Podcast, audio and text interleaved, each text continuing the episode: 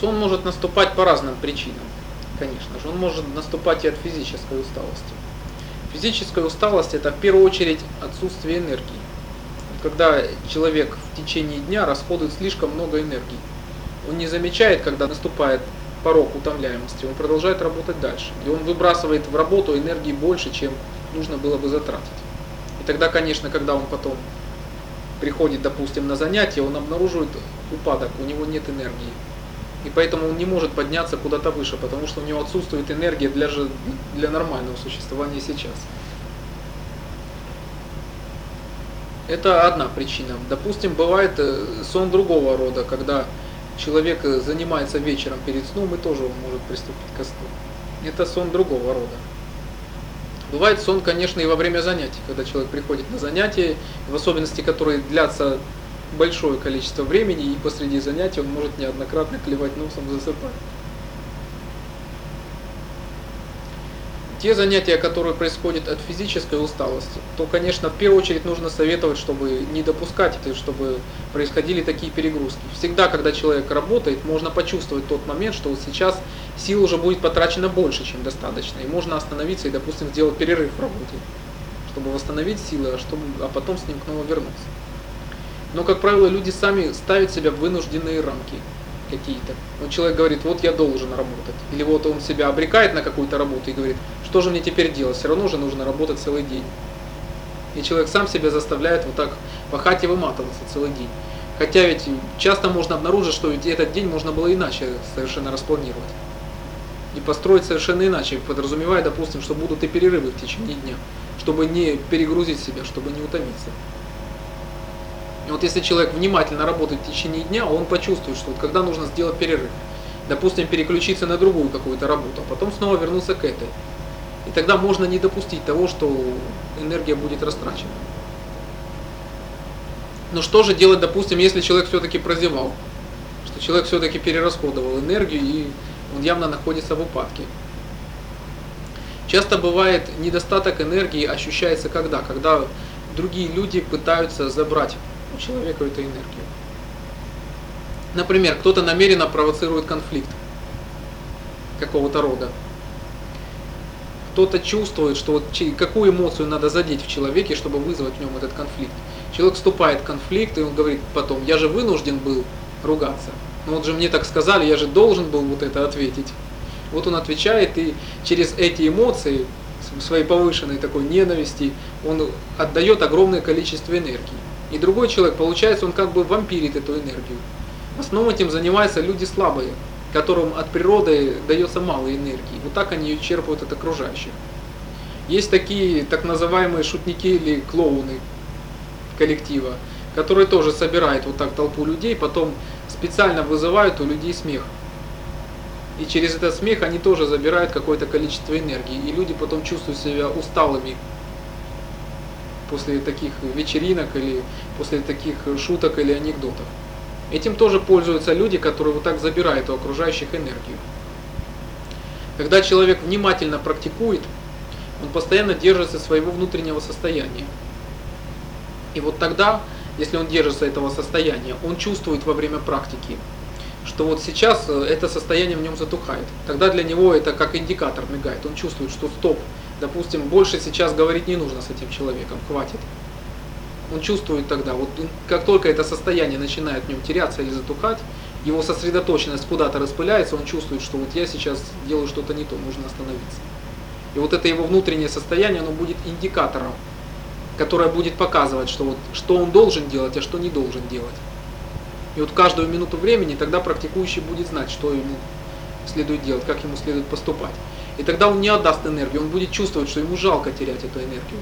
Он чувствует, что он сейчас ее потратит напрасно. И тогда он сможет вовремя остановиться. Это самый лучший показатель, лучше, чем любые рекомендации и советы, которые все равно во времени опоздают. Когда во время занятий засыпают люди? Во время занятий люди засыпают часто из-за того, что теряется момент внимательности. Когда вот внимание человека, оно внезапно смещается куда-то в сторону. Это происходит потому, что люди теряют вот этот свой центр внимательности. В какой-то момент люди его отпускают и переводят на что-то внешнее. Допустим, человек опять переключается на мысли. Как только переключается на мысли, человек не замечает, что вот одна мысль порождает другую, другая порождает третью, и человек снова повелся вот на эту цепочку мыслей. И потом незаметно, да, что вот ум расслабляется, но не наступает внимательность, не наступает сосредоточенность. Ум просто вот расслабился, и наступает вот такое отупляющее состояние сна. И тут остается лишь только одно — вовремя спохватиться. И тут человеку достаточно даже снова направить свое устремление к практике, и он может переломить эту ситуацию. Здесь помогают не какие-то внешние методы, не отжимания и не чашки с водой, потому что ведь это вопрос внутри, это вопрос устремления. Тут нужно обнаружить, что внутри меня мешает это делать. Многие приходят, допустим, заниматься, а они приносят с собой только проблемы, связанные с работой, с семьей, еще с чем-то. И вот так люди сидят на занятиях все эти часы, и тем не менее у них мысли продолжают вертеться вокруг работы и семьи. Какая-то вещь сильно будоражит человека, допустим, то, что он делал до занятий, или то, что ему сейчас предстоит сделать сразу после занятий. И получается, вместо того, чтобы заниматься это время, человек только сидит и думает, что ему нужно пойти и сделать сегодня вечером. О каком же что-то стремлении может идти речь. И поэтому неудивительно, что такой человек в самом деле может постоянно засыпать во время занятий.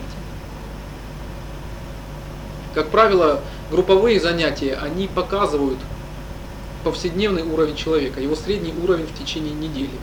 Вот то, как человек занимается каждый день, вот это он приносит на групповые занятия. И, как правило, те люди, которые каждый день вообще не занимаются, им даже просто высидеть групповые занятия очень сложно. И поэтому вот по каждому можно заметить, кто как занимается каждый день. Вот что человек принес вот сегодня на групповые занятия, и вот поэтому можно сразу же судить. Те люди, которые каждый день не занимаются, они даже высидеть это не смогут.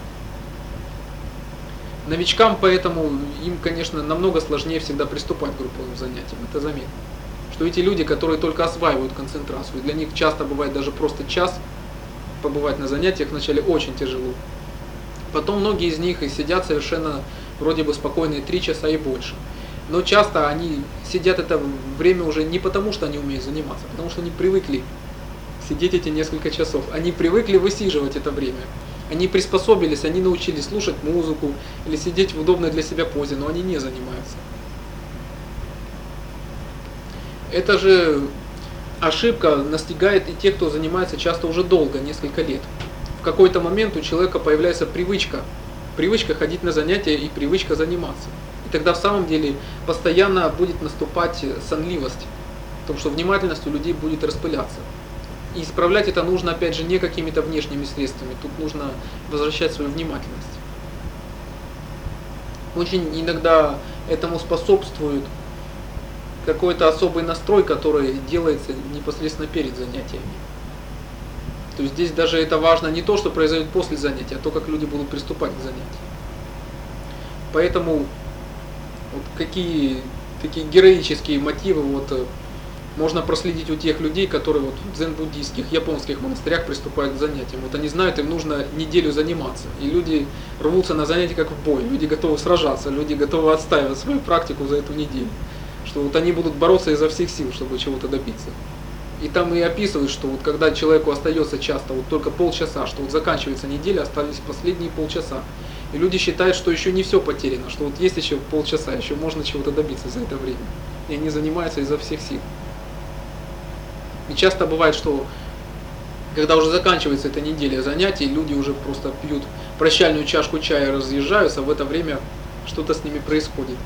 Некоторые описывают, что они достигают каких-то состояний даже позже, когда они уже уезжают с этих занятий. И когда они едут в поезде, с ними что-то происходит.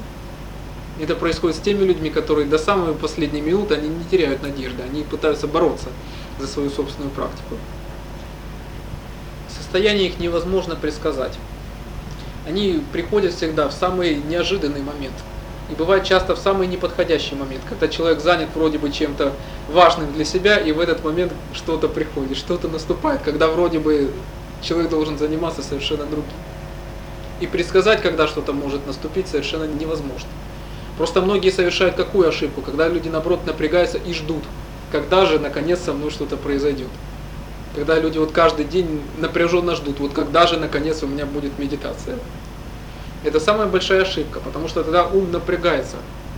Он закрывает все возможные двери и окна. какой стороны к уму не подойдешь, ум напряжен, он ждет.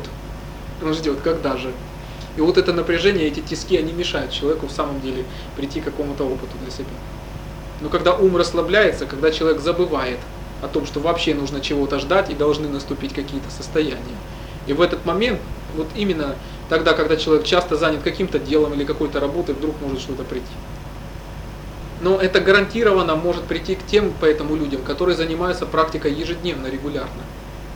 Когда человек занимается изо дня в день, и в какой-то момент в самом деле он расслабится, в какой-то момент он уже забудет, что в самом деле нужно чего-то ждать, и что-то должно получиться. И вот когда он забыл, в этот самый момент что-то и произойдет. И причем подготовиться и сказать, когда это произойдет, это невозможно. Поэтому, когда ко мне приходят люди и спрашивают, вот, а чего я добьюсь за месяц, или вот добьюсь ли я там просветления за год, я не могу гарантировать человеку какие-то состояния в какой-то конкретный срок времени. Это время, его и слишком много, и слишком мало, невозможно предсказать, что произойдет за это время. Если же, допустим, сонливость наступает перед сном, когда человек занимается непосредственно перед сном, и тут наступает сонливость, самое главное, чтобы человек не прекращал усилий в своей практике. Многие совершают какую ошибку? Приходят ко мне и говорят, что вот я каждый день прихожу после работы, я очень устал, у меня сейчас тяжелый период, я не могу заниматься, я вот валюсь без сил на кровати, засыпаю. Тут люди совершают очень большую ошибку, они откладывают свою практику на потом. И практика перестает быть регулярной. Пусть даже заниматься тяжело, в самом деле, пусть у человека нет даже сил, но он будет заниматься. Это уже формирует у человека очень крепкое устремление. Допустим, да, даже сегодня он не добьется больших результатов. Но, допустим, завтра, когда уже ритм жизни может стать уже послабее, попроще, вот тогда может произойти прорыв. Но если человек откладывает свою практику на потом, как часто это делают студенты, которые говорят, вот у меня период сессии, я не буду заниматься. Вот будут у меня каникулы, куча свободного времени, вот тогда я буду практиковать во всю силу. И они откладывают свою практику. Получается, что когда наступают каникулы, они начинают заниматься только с нуля. И, конечно, за время каникул они только едва успеют раскачаться, а потом снова сессия, и им снова некогда заниматься. Вот так и те, которые занимаются работой. Различные обстоятельства, они ведь постоянно чередуются. Может быть более удачная полоса, может быть менее удачная полоса. Какая-то нагрузка чередуется с каким-то досугом. Это ничто ведь не идет постоянно. Но тот человек, который говорит, вот у меня сейчас напряженный период, я не буду заниматься. Вот у меня сейчас будет потом жизнь освободиться на следующей неделе, тогда я буду практиковать. Получается, он на этой свободной неделе, он опять начнет только расти с нуля.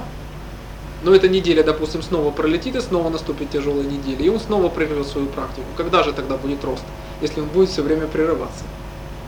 Но тот человек, который занимается, допустим, на этой неделе тяжелой, пусть у него не будет какого-то особого роста заметного и сдвига, но он занимается. Значит, потом, когда эти обстоятельства, эти тучи все-таки разойдутся, вот тогда произойдет же прорыв. Он тогда достигнет того, чего он не может достигнуть сейчас.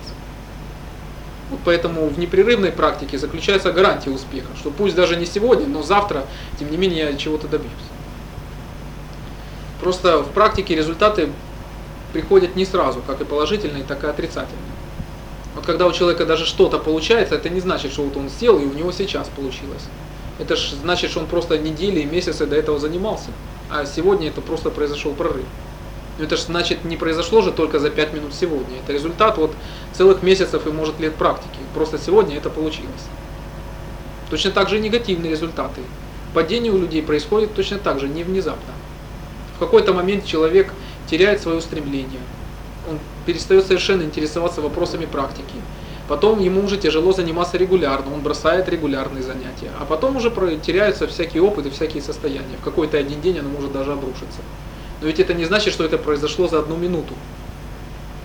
Этот человек прекратил прикладывать усилия, может, недели назад, а сейчас это просто произошло. И вот многие ловятся на этой ошибке. Они говорят, вот я не занимаюсь, а мне хорошо. Я вот все равно сосредоточен, у меня очень хороший глубокий опыт, у меня все равно есть медитация, даже хоть я и не занимаюсь регулярно. Но они просто потратят вот сейчас за эти дни весь накопленный запас энергии, и потом в какой-то момент ничего не останется, тогда они упадут. Вот поэтому точно так же и положительные результаты наступают не сразу, что вначале человек вот каждый день потихоньку копит, он понемногу накапливает. И вот в какой-то день человек накапливает столько энергии, что вот происходит прорыв дальше, он происходит выше. В какие-то дни просто этот прорыв не заметен, что человек работает, а вроде бы нет такого явного прорыва, а в какой-то день это уже произошло. Но просто каждый вот этот прорыв – это результат многих и многих месяцев предыдущей работы, которые человек готовит к этому. Вот поэтому, если человек приходит даже после работы, ему очень тяжело заниматься, он устал, он засыпает во время занятий. По крайней мере, нужно попытаться бороться за свою практику, нужно попытаться приложить усилия. Не так будет страшно, даже если человек при этом заснет во время концентрации. Это не так будет плохо. По крайней мере, ум его будет направлен в нужном направлении. Тогда утром уже будет проще заниматься, если человек вечером занимался. И вот так каждый раз ему будет становиться заниматься все проще и проще. Утром многие тоже совершают большую ошибку. Звенит будильник, человек вскакивает, опаздывает на работу, заниматься некогда, и вот он куда-то бежит.